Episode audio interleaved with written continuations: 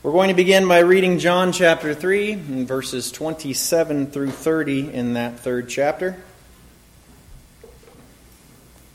And even though this is the Gospel of John, this is speaking about the man John that we know as John the Baptizer. Sometimes we call him the Baptist, but to avoid any confusion, John the Baptizer answered and said, A man can receive nothing unless it has been given to him from heaven. You yourselves bear me witness that I said, I am not the Christ, but I have been sent before him.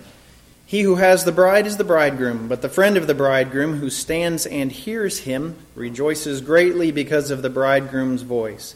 Therefore, this joy of mine is fulfilled. He must increase, but I must decrease. And there we will pause and we'll bow our heads once again together and ask the Lord to bless our lesson this morning. Heavenly Father, we praise you this morning, Lord, once again as an assembly here. We consider your word this morning, Father, as you've called us to do so this morning. We pray, Lord, that you would help us to receive it just as you would intend it, Lord, as something for our growth and for our benefit, and indeed, Lord, for our joy. Help us, Father, who are so justified in being so. Help us to be joyful, Lord, knowing who we are, who you are, what we are in you, and so many of the other blessings that we have promised to us, given to us so freely. Help us to be joyful, Father. Uh, let's take this word, Lord. Help us to apply it to our lives and live it out, I pray. Be glorified in it as always, I ask, in Jesus' name. Amen. Uh, big, bold letters for you there. Full joy. No question what our theme is this morning. And, and well, I imagine that that theme is something that's considered in a number of meetings and assemblies and well, church is true and so called, I suppose you might say, across the country because there's a lot of, well, I'll just go out and say it. There are, there's a lot of money to be made in happiness, in the pursuit of happiness, and helping people to pursue happiness, and helping people to attain happiness or on their journey to seek happiness and joy. Many a person, many a preacher, many a motivational speaker, Many a book publisher has made a dime here and there in helping people to pursue what they believe is happiness and to offer them some formula, some composition of what to add together and, and, and bring in and apply to your life so that you might have this semblance of joy and that sort of thing. Just about everybody wants to be happy. Just about everybody wants to feel some semblance of joy. But oftentimes, people just aren't. It just is what it is.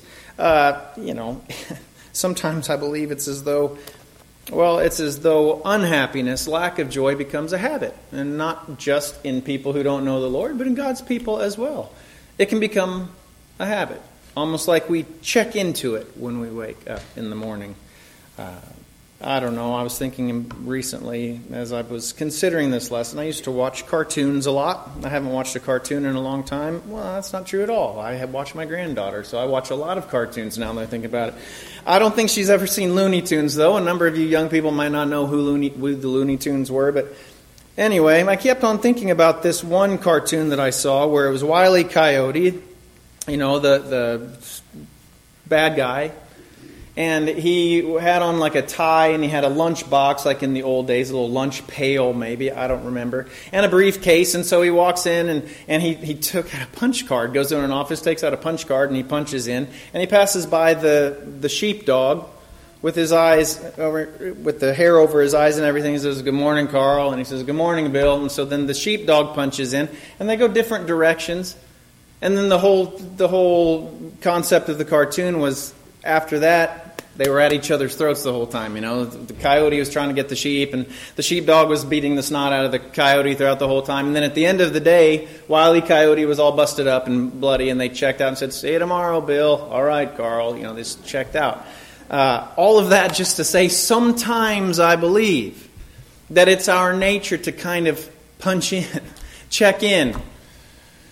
Another day, chink joy, you know, joy doesn't come easily to us. It becomes a habit. It becomes a habit to not have joy. Uh, and it just simply shouldn't be so. Now, listen life happens. I understand it. You understand it. I think in, in His way. God understands it, He comprehends it. He doesn't excuse us for not having joy, but I think that He desires it. Not just think, I know that He does because He presents it to us. He wants us to have joy. He wants us to have not just simple, mere happiness, not just some glib, bright, false positivity, nothing like that. He wants joy and full joy, and He presents it. And so I'm going to throw my hat in the ring this morning, and I'm not going to make any money off of it, and I'm not going to print any books or you know, make posters or anything like that. No weekly sessions for you. No, I don't even have a formula for you. But I hope that I can present to you, just in the life of a man, just a simple man in his testimony, uh, that God wants us to have joy, and more than that, we can and we should have joy. We can have fullness of joy.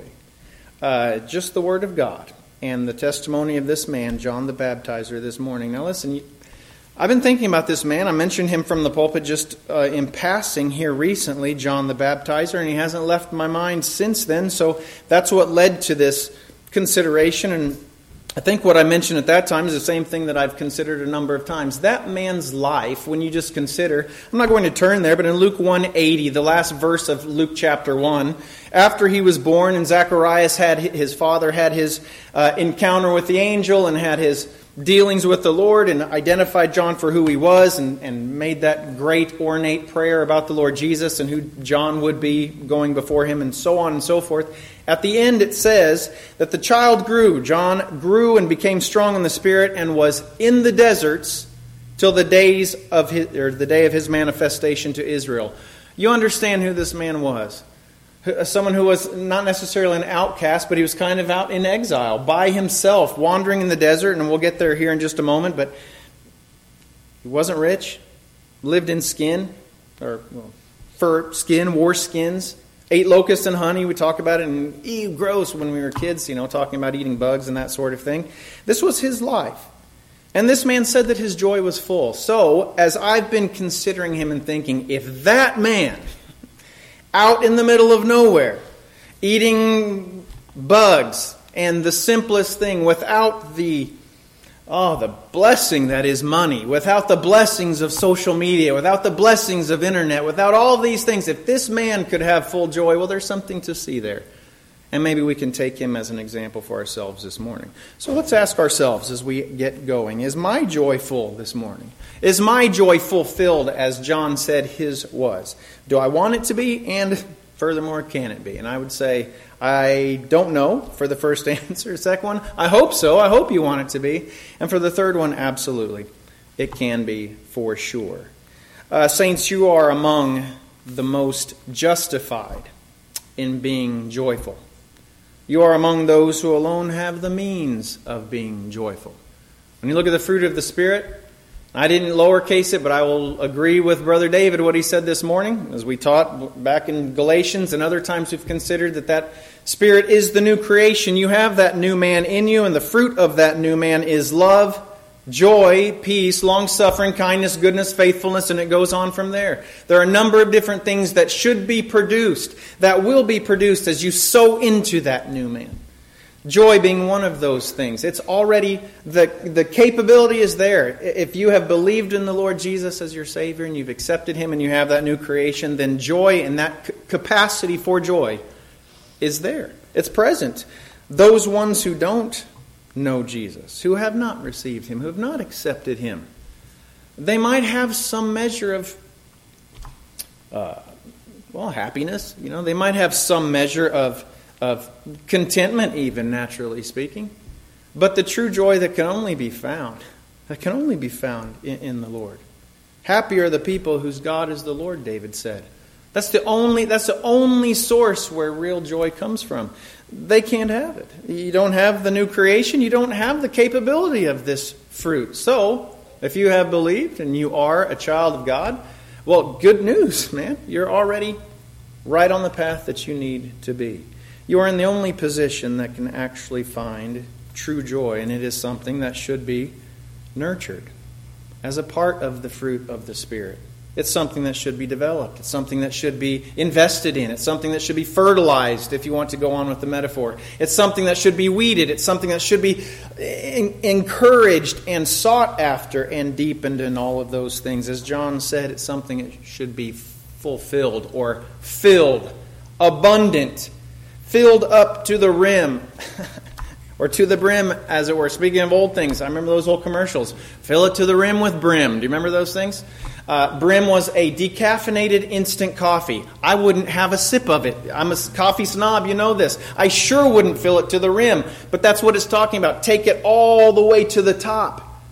Dare I say to overflowing. That's what the Lord has for us. Fulfilled, full of joy. That's what we're looking for. And so, this man John said, his joy was fulfilled. Now, we know him to be a humble man. Just a couple of things in, in well, and just reminders for who this man John the Baptizer was. I believe that he was among the most humble ever presented in Scripture. And not, well, we'll start looking at his humble means, I guess you could say. Mark 1 and verse 6 says this John was clothed with camel's hair and with a leather belt around his waist, and he ate locusts and wild honey. Listen, I, I'm. I don't know everyone's thoughts here, but I'm not a supporter of PETA. I don't have a whole lot of problem with leather myself. uh, I have a leather Bible cover. Uh, I don't have a problem with such things, but I'm not interested in wearing camel's hair. If I'm going to have leather, I want it to be good quality. I, I have a leather jacket, I believe. Camel's hair, this was a skin. Man, he just put on camel's hair skin with a leather belt around his waist. This wasn't anything fancy. It wasn't tanned up. It wasn't something that had a label on the inside that someone would call chic or something extravagant or anything like that. He was clothed with camel's hair, along the lines of Elijah. When they said, well, I don't want to misquote, but I believe it was Ahab talking to Obadiah when Obadiah said, Man, I ran into a guy. What did he look like? Well, he had hair and hair. I mean, he wore skins. That's Elijah the Tishbite. I know that guy. You know, it, it's very similar. Camels, camel's hair. It was humble stuff. A leather belt, and he didn't eat the best of foods. He ate locusts and wild honey. Uh, well, we were at Nick's some years ago and he tried to feed me a, a, cicada, I think it was. Remember that year when those red eyed cicadas came out? Was that what you were trying to feed us, Nick? I don't remember. I didn't eat it. A lot of people are still proud of the day that they ate those cicadas. No interest. I'm not going to eat bugs on purpose. Uh, and, I, you know, different people eat it as a delicacy and that sort of thing. I don't believe that that was the case here. This is what he had. This is what he ate. Wild honey is good in its place, but it's not something I want to be sustained on. He was humble in his means, and he was also humble in his word and in his ideals. More importantly, speaking to who he was as a person. In verse 7 of Mark chapter 1, it says, He preached, saying this There comes one after me who is mightier than I. And he goes on to say, Whose sandal strap I am not worthy to stoop down and loose. I believe that he meant it, right? If I asked someone to come up and tie my shoe, you know, you all are sweet people. And I know that you love me. And probably if I said, Listen, man, my back is hurting. Could someone tie my shoe? There'd be a line of people who'd be willing to do it. If I said, come up here and tie my shoe without any explanations, you might go, tie your own shoe. You know, what do you, you know, let's just call it what it is. He says he's not worthy. Not worthy. he wasn't worthy to touch his shoelace. Not that Jesus wasn't worthy to do it. It's just, he, he man, uh, he held himself not proud, not haughty, not arrogant. That's the definition of humbleness. Not proud, not haughty or arrogant, having a modest estimation of oneself. Uh, this man was humble, separated in the wilderness, eating the basest of foods, wearing the basest of clothing, preaching that he was infinitely lesser to this one that he was sent before to herald, and yet this one claimed that his joy was full. How? Well, that's what we're going to talk about. If this man's joy was full, then well, let's look at him and see how he got there. Firstly, in our passage back in John chapter 3 and verse 27, firstly, John says that if you want joy, it has to come from God. A man can receive nothing unless it has been given to him from heaven, he says. That's important to understand, certainly. It, you know, you have to know where you're going is the source for what you want. If you want a ribeye, talking about meat and PETA and that sort of thing, if you want a ribeye, you don't go to a vegan restaurant. Uh, I've walked into such places before not realizing what they were. and you start recognizing that, you know, crab is spelled with a K, and you see that well, different things are different kind of clues. Nothing is spelled just right. Meat is spelled with M E E T or something, you know, something like that, just to indicate that this isn't actually meat. It's a faux, right? It's a faux, kind of F O E too, but I'm talking about F A U X. It's faux meat. It's fake meat. It's something like that. You don't go in there asking for a nice, I mean, marbled Kobe beef steak. You have to know where you're going uh, to and what you're asking for, and well, what the source is. You go to you want meat, go to Jack Stack. They know meat, right? They know meat. Uh, if you want something, you go to where you know has it. If you want joy, man, you go to the source. You go to the Lord for it. He talk, we talked about that just a moment. You go and you ask Him for it. So, from the outset, let me just encourage you. If you find yourself punching in to unhappiness, punching into lack of joy, punching into discouragement, despair day after day after day. Let's just start with what we can all do. Lord, help me to be joyful today. Help me. And then once you start your day off just recognizing, even if, the Lord always listens, but acknowledging the issue, acknowledging it, then you can start looking for it. And you're, well, you're establishing that conversation with the Lord from the outset, and that's always a good idea in the first place. So, ask the Lord. Ask the Lord for joy. And is that something that the Lord listens to? Absolutely, that it is. Turn to John chapter 15. Uh, recently, we considered a number of passages from the 13th through the 17th chapter of John when Jesus was speaking to his disciples on that last night his time here, and he filled that night, didn't waste a minute. He spoke to those ones, uh, expressing to them some final thoughts and some eternal things that they were to understand for themselves, that they were to teach, and, and we were to understand for ourselves. Um, yeah, the great majority of those thoughts that he gave to them are for us as well. Uh, as you're turning to John chapter 15, you'll pass by, well, over John chapter 14 when the Lord talked about preparing a place for us and coming again and receiving us where He is for all of eternity. He mentions in John 14 and 16 about the Holy Spirit coming and that it was good for Him to leave so that the Holy Spirit, the Comforter, could come and, well, assume His own position of ministry to us. He talked about peace and giving peace, unlike the world's peace, and a whole myriad of other things 13, 14, 15, and so on. But here in John 15 and verse 11, Jesus expresses why he spoke those words, why he was teaching them in that, well, in those last moments there. He says, These things I've spoken to you, that my joy may remain in you. Jesus had joy. And if you're talking about humble, Jesus was humble. And if you're talking about difficult situations, Jesus was on his way to the cross very, very shortly, you understand. And yet he says, My joy, present, that I have right now, that I'm willing to share, that my joy may remain in you, and that your joy may be filled up to the rim. That your joy would be fulfilled. Same term, same term that John used back in John chapter 3. That your joy may be full. The Lord wants His joy to remain in you. He is sharing it with you just as surely as He shares His peace. It's ours to receive just as surely as His peace is for us to share. Uh, well, his joy is different than the world's joy, just as surely as the peace that he gives is not the same as the world's peace. He wants your joy to be full. Uh, well, in John chapter 16 and verse 24, he says, Until now you have asked nothing in my name. Ask and you will receive, that your joy may be full. If you ask in his name something that he wants, something he, he desires, he's going to give it to you. Now, I don't want to throw qualifiers out there, but I will when it needs to qualify something. Always understand when you ask the Lord, Lord, I would like to have this, that you have promised me. He says, I'll give it to you. He doesn't always say, I'm going to give you a big ball of it right now. Instamatically, there it is for you. No, he says, I'm going to give it to you. And here's the process by which I'm going to dole this out to you. When I was a paramedic, we used to have a thing called titrate to effect give someone someone needs dopamine their heart's not beating fast enough. You start an iv on them you hang a bag of dopamine. I didn't just go squeeze that dopamine in there because their heart wasn't working because i could kill them with that. It wasn't good for them in that moment. To that extent to that measure. So what you would do is you'd roll the wheel to drip drip drip drip just the right dose. You titrate that in to where it was effective. It was therapeutic. It was good for them. It was treating them exactly what was needed.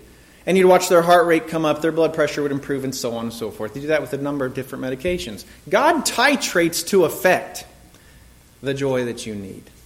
He doesn't just drop it on there and say, Whoa, man, everything's good, because you know what happens. Oftentimes, oftentimes we take things for granted. Oftentimes we don't respect where it came from. Oftentimes we're looking for more and more and more.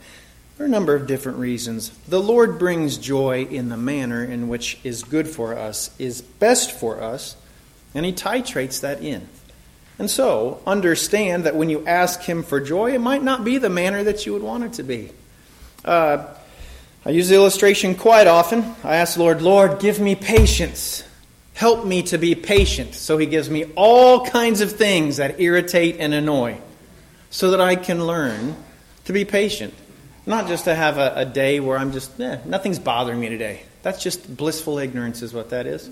He doesn't want us to be blissfully ignorant. He wants us to learn patience. He wants you to learn joy. So he brings in things that, well, oftentimes you have to work to find the joy in it. I'll just leave that there. He is the source of it. Understand that. And you should ask Him for what you desperately need and desperately want. Now, that being said, the next point that we see here in verse 28 of our passage is that John, well, we need to understand that part of that joy, that manner in which he gives, is by, well, obeying what he sent us to do. So he says, You yourselves bear me witness that I said, I am not the Christ, but I have been sent before him. If you want the Lord's joy, you need to understand that you need to uh, obtain it and receive it in the manner that He's titrating it out.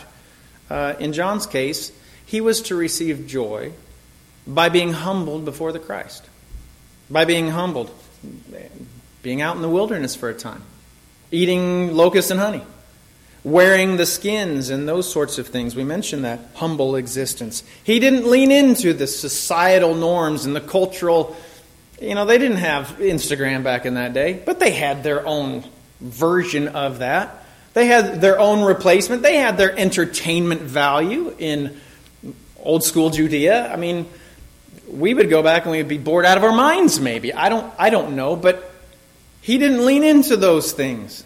He didn't go into whatever it was that they entertained themselves in at that time. He didn't depend on money for his happiness. He didn't depend on these, well, just natural, natural happinesses, natural stuff. He didn't depend on that sort of thing. He wasn't drawn this way and that way by those influences of the time, whatever their respective correlation was to our day. We don't need to lean into all of those things. That we do, and there's Again, I don't want to just sound like some fuddy duddy when I stand up here all the time and I bash on the influencers and I bash on social media and I bash on these things. I'm not just trying to bash, I'm trying to say, pay attention to how much interest, how much investment, how much of your mind you're investing into these things that have absolutely no spiritual benefit, if not are entirely spiritually harmful. Certainly don't place your own affirmations, your own your own self-worth in all of this garbage. Uh, it's not what we're called to do, and it's not good for us. John didn't do it. John lived a life that, well, if we would have thought old school Judea was boring, my goodness, he's out in the wilderness. We'd be bored out of our minds, some of us who don't want to be off of the grid. He was in the wilderness, and it was just the right place for him. As we read just a moment ago, uh, he was out there until he was manifested. In Luke chapter 3 and verse 2, while Annas and Caiaphas were high priests, the Word of God found him out there. The Word of God came to John, the son of Zacharias, in the wilderness. Let me just say this, just in passing for free. Saints, if you're looking for joy from the Lord, if you're looking for peace from the Lord, if you want wisdom from the Lord, if you find yourself struggling in receiving anything that God wants to have for you, man, get alone with Him. Take, take that time. It's, it's man, I tagged Dan here recently. I asked him to speak for me here in a couple of weeks. And we were giving him a hard time. Anna was actually giving him a hard time. She said he's, he takes a day off sometimes to study to study for this sort of thing. It's a hardship, you know, for for Dan to speak in my place, and I appreciate what Dan does. But I'm going to tell you something. I'm not trying to just vaunt Dan up. Man, if you have to take a day off to seek the Lord and to find something that He's trying to give to you, is that a small price to pay? I would say so. Uh, again, I'm not telling Dan, hey, Dan, next time I want you to speak for me, you take a week off, man, make it good. You know, that's not what I'm saying. That's not what I'm saying. You do as you feel led, Dan. But it is not too high a price to pay if you are lacking something from the Lord that He says, I want you to have this. And something else, even something that is a responsibility. You talk to Him, certainly, and you let Him lead you. But if it means to take time off work, if it means to take time away, Fasting is a real thing, saints. You understand this? Not, it's not something I'm going to tell you about every time I do it. It's not something we're supposed to bandy around and just let everyone, man, I'm fasting and I'm holy and man, I'm just really struggling. No, that's not what we're called to do. But there are times when even the natural things are put away and put aside from us because we want something spiritual from Him that He's trying to give to us. So you put those things aside. Luke, not Luke, John was kind of living a life that was kind of in the line of fasting. Yeah? Get alone with God. Jesus did when he walked here. He would go out and he would be by himself and he would talk to his Father. He was the Son of God, for goodness sake. Instamatic conversation. I mean, he was he had a, a connection that well we can't fully understand, and yet he got alone and went and spoke to the Lord. Uh, recognized the benefit in that.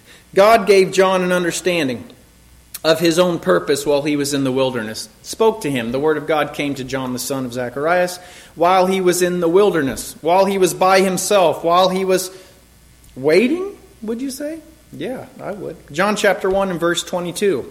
By his own admission, when the Pharisees asked him who he was in John chapter 1, he had an understanding of his purpose of what the Lord told him. Then they said to him, the Pharisees, Who are you that we may give an answer to those who sent us? What do you say about yourself?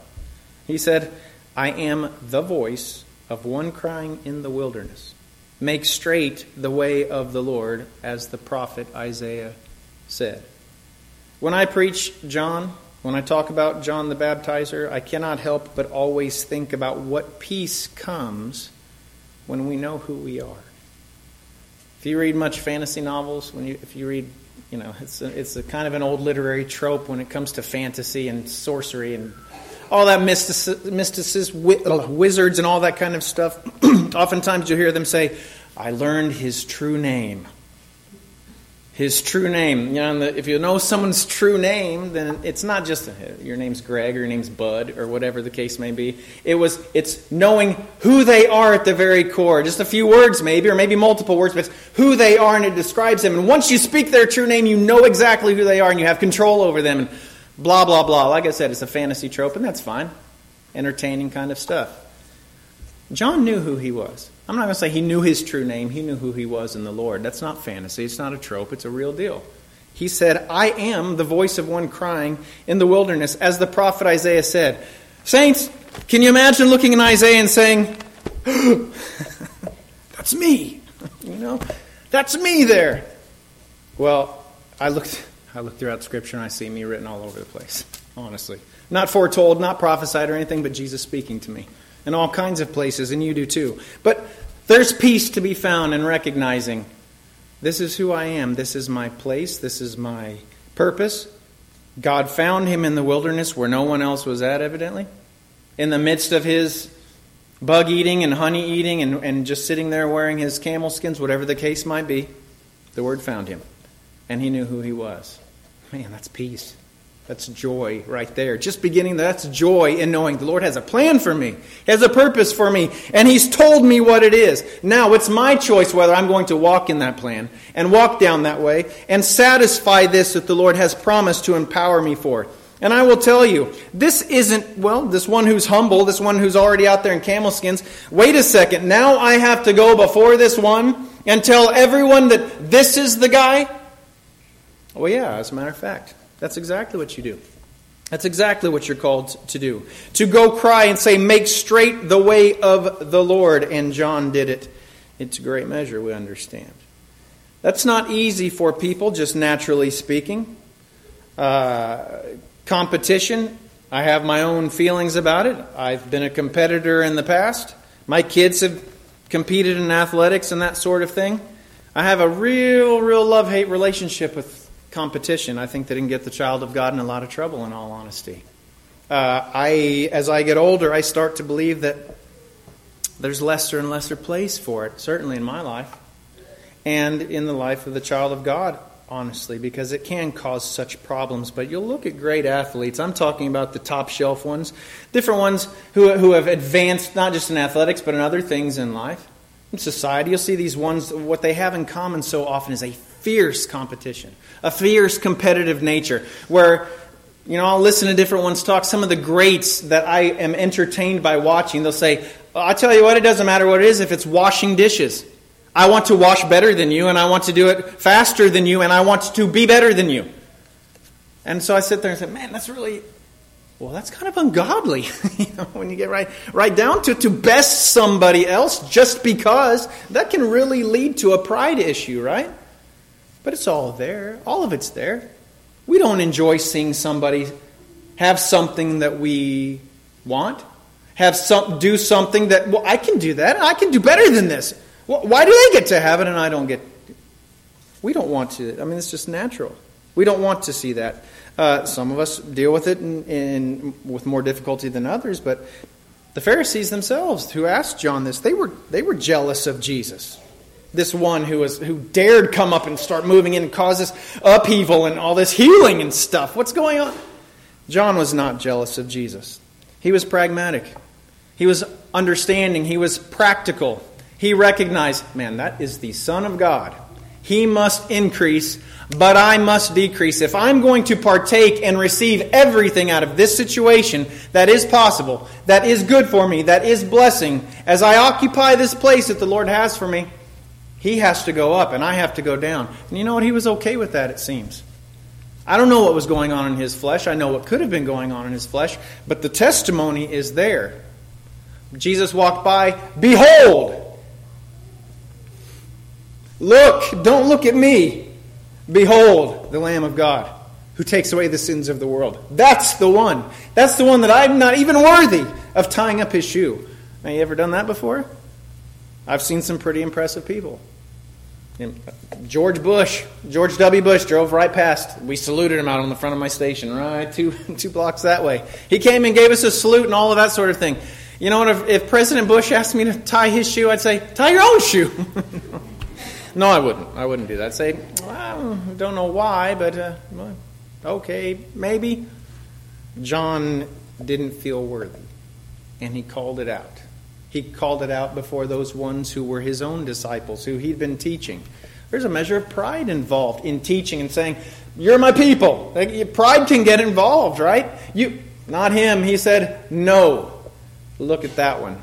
That's the one. He's the source. John allowed God to tell him who he was, and who he was was to tell well, who Jesus was. He believed God for it, and he was more than satisfied in having that place. Romans 15, verse 13, speaks to that idea, that thought, that concept. Now may the God of hope fill you with all joy and peace in believing, that you may abound in the hope by the power of the Holy Spirit. Has God spoken to you?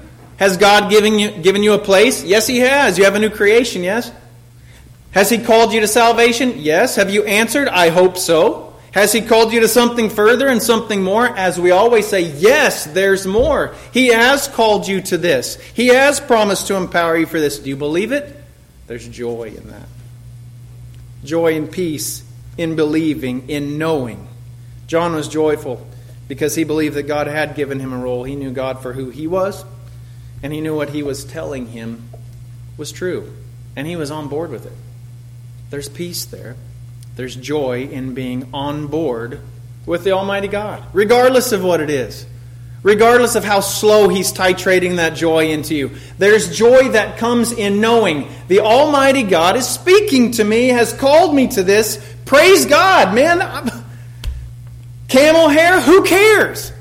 There's joy in being the child of God. We're justified in that, no matter what our situation is. We could leave it at that.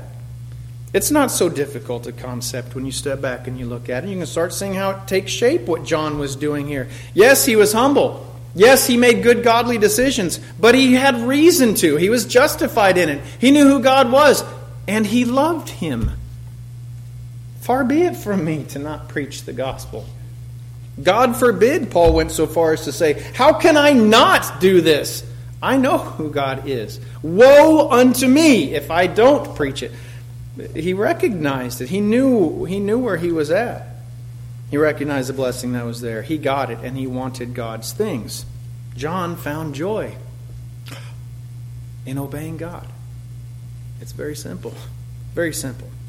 And he was reflecting God or the Lord Jesus himself. Hebrews chapter 2. We look unto Jesus, the author and finisher of our faith. Yes, he does create it in us. Now look at the example that Jesus was, who for the joy that was set before him endured the cross. This is what is, is needed in order for me to have what I want. I want a group of believers. Furthermore, I want, I want all of them to accept everything that I have. But the great joy is that bridal calling, that bridal company, that, that those ones who want to be closest to me, that's what he's looking for. Who, for the joy that was set before him, this is the means by which I get that. I'm going to endure the cross, despising the shame. John said the means by which I can get closer to Jesus, closer to the Lord, is by simply obeying him, following after what he has for me. It made sense to him. So John was reflecting the Lord Jesus here, who was seeking joy for himself and had it titrated to him, I guess you might say. It is what it is. After all that time in the wilderness there, listening and learning and waiting and recognizing his desire for God's will, recognizing his, his desire for God's purpose in him, above all, that's what he wanted. He got it. He was rewarded for it. He was out there and he found the Lord's word came to him. He believed, he accepted. He said, This is who I am, this is what I am. Let's get started. I, there is joy and purpose for me. And so the Lord rewarded him for it. How did he do that? John chapter 1 verse 29, the next day, this being a different time after he had come in and begun teaching. John chapter 1 verse 29, I mentioned this a moment ago. The next day, John saw Jesus coming toward him and said, Behold, the Lamb of God who takes away the sin of the world. This is he of whom I said, After me comes a man who is preferred before me, for he was before me. It was no longer merely humility. I have to do this because this is God's will for me and I want to do God's will. There he is. Here he is. The one that I'm not. No. he believed it. He believed it. He actually saw Jesus and he said, Behold, this is the one. And he goes on to tell us that. He expresses that back in our text in John chapter 3 and verse 29 he expresses that once you see it, once you've heard, perhaps ask the Lord for joy. And he starts to work that in you, starts to give you the opportunity and, and the role and the, the steps that he has for you to obtain what he has fully for you. Well, you recognize that and you embrace that place. You embrace it. You learn you learn to love it. You ever heard of, of well, what is that called? Is it Stockholm syndrome? I don't want to speak anything out of line or anything, but you know, oftentimes people who are imprisoned, they get to learn to love their guards, right? Isn't that what Stockholm syndrome is? You're in prison and you get to this point where you learn to empathize for these ones who might be mistreating you entirely, completely, because your mind is so, well, troubled, traumatized, that sort of thing. God doesn't traumatize your mind, neither does He keep you prisoner. He's not harming you or anything of that sort. He actually is good for you. He's actually trying to bless you. He actually offers you eternal things. It should stand to reason that we have some measure of perfect spiritual Stockholm syndrome, right? This one, it's not that I'm traumatized, it's that I recognize, I step back, and I see the Almighty God has got a purpose for me. He's carved out a role for me. He carved out my name on the palm of his hands. He has offered me eternal riches and glory. And by comparison, I reckon that the, well, how's it go?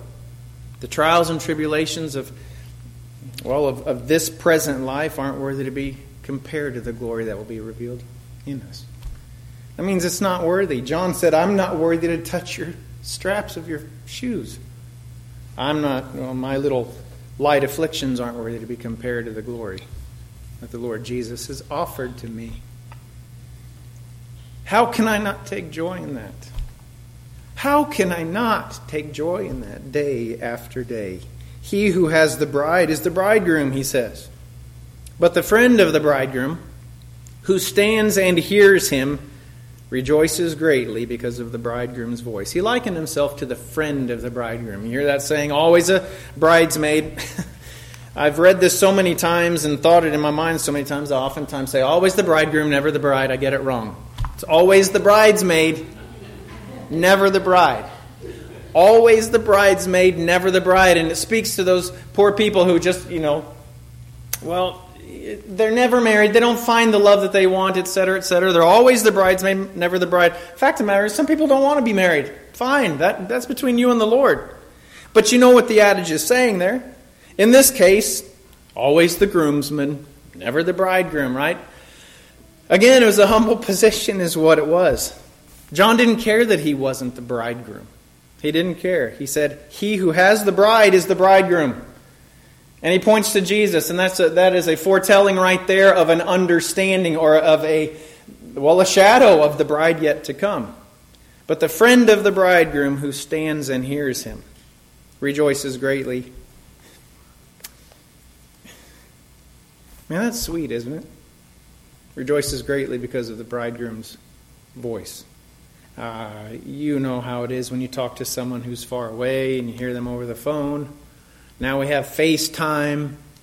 You know, Allie and I dated 600 miles apart back in 1995, 96, and that sort of thing. And we understood what it was to have this long distance type thing. It was always nice to finally see see each other, be months at a time. Some of you know exactly what that is.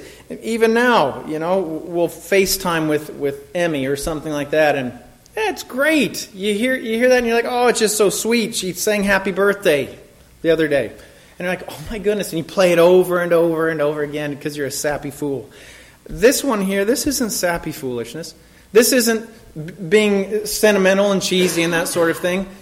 I believe that, well, I believe John the Baptizer probably would have taken me in a fight. The guy lived in a wilderness and he wore camel skin, for goodness sake. He probably, probably was a tough guy. And he said he rejoiced because he heard, because he heard the bridegroom's voice. He rejoiced. There's nothing effeminate about that. There's nothing weak about that. There's nothing not masculine about that. There's something entirely pragmatic, practical, godly, and tender about that. He rejoiced simply to hear, to have fellowship with the Son of God. I'm not going to fault him for that. I think it's entirely justified. He was content to be with the bridegroom. He was joyful to have been sent before him. He was joyful to be given a purpose and a place. He was joyful at being in agreement with God the Father and ultimately just to hear the voice of the Son of God. Fulfilled his joy. That's what it said. It filled it. He says, Because of the bridegroom's voice, therefore this joy of mine is full to the rim. He was satisfied with that. This joy of mine is to the very top. That's what did it for him. Now, listen, if you're so manly or masculine, or by the other way, if you're just so self sufficient, that sort of thing, male or female, that you just, man, I can't get into that sanctimonious gar- garbage. I can't, I can't get into this sort of thing. Get, wipe your eyes and, you know, speak to me, you know, in a, in a, in a manly way, in a grown up way. Saints, I don't mind man, I don't mind being tender to this sort of thing. I don't mind identifying with John here and saying, man, just to hear his voice, to know his presence, uh, that will fulfill my joy. John recognized what his true needs were not. He didn't need inclusion in society. He didn't need to be signed off on his fashion sense. He didn't need all that drip. He didn't need a, a, fit to impress those ones that he was walking around. He didn't need that. He didn't need the luxuries. He didn't need the top shelf food. He didn't need any of those things. He believed that he needed to be humble before the Lord. He believed that he needed to take that place that God had presented to him. He believed he needed to embrace that role, and he believed that he needed to rejoice in the presence of the Son of God. And he was right. 100%. Doing so made his joy full, it filled him to the uttermost. What should we do? Well, I say we should take a page out of the book of this man, John. Not any of these other ones who make posters or sell their own books or that sort of thing. You want wisdom, you want patience, you want peace, you want joy. First off, you ask the Lord, Lord, start that IV and get the titration going to your your desire. Whatever is just perfect, but understand, I recognize I need this. I recognize that I want it. And I want it to be full. That's where you start. And then here come snippets of things, perhaps. But if you aren't satisfied with His Word, saints, if you aren't satisfied with His will, if you aren't satisfied with the very person of the Lord Jesus Christ, you're never going to have joy. I'll just say it as plain as that. You're never going to have joy to the fullness that you can and should have. Trust in the Lord and do good, Psalm 37 tells us. Dwell in the land and feed on his faithfulness. Delight yourself in the Lord, and he shall give you the desires of your heart. The joy and the delight will be brought up to the very top. Commit your way to the Lord. Trust also in, in him, and he shall bring it to pass. He shall bring forth your righteousness as the light and your justice as the noonday. There has to be an understanding that everything that comes from him is good, whatever it looks like, however it feels, whatever the case may be. If you've asked the Lord for joy and He has sent you trouble, if He has sent you trial, if He has sent you good times, whatever He has sent you, understand that, well, it's at His command. It is His voice speaking. It is part of that role He's called you to, and it is good, and it must be rejoiced in. You can find joy in it. So rejoice this morning, child of God, as John did. Number one, you are a child of God. You are already on the path to it. You are already qualified and justified in being joyful. That's the beginning. You've already been offered a place, a further place, a nearer place. That crown of life, that crown of glory, the crown of righteousness that comes from living a life qualified for such things as we read. Not as a groomsman not as a bridesmaid, but as the bride herself. Therefore, my brethren, you also have become dead to the law through the body of Christ, that you may be married to another, Paul says. If you don't know what that means, study it out. Who the bride is, that out resurrection. To him who was raised from the dead, that we should bear fruit to God, together in that joint heirship. You've been offered a place. Recognize that calling and embrace that place pragmatically. The Almighty God is speaking to you the Almighty God has made you, well, put you on the appropriate path. The Almighty God has a calling for you. There's joy to be found in that. You will show me the path of life, Psalm 16:11 says. In your presence is fullness of joy. At your right hand are pleasures forevermore. Saints, if you need to, if you find yourself not joyful, if you find yourself waking up and punching your time card into discouragement and despair and anything but joy, get away. Separate yourself. Speak to the Lord, pray and study and open yourself up to Him. Recognize that He does have a calling, that you have a place. You have heard His voice. He is speaking to you, and there is unspeakable joy to be found in the presence and in the word and the voice of Jesus. Be joyful. Be joyful, child of God, because He wants you to be.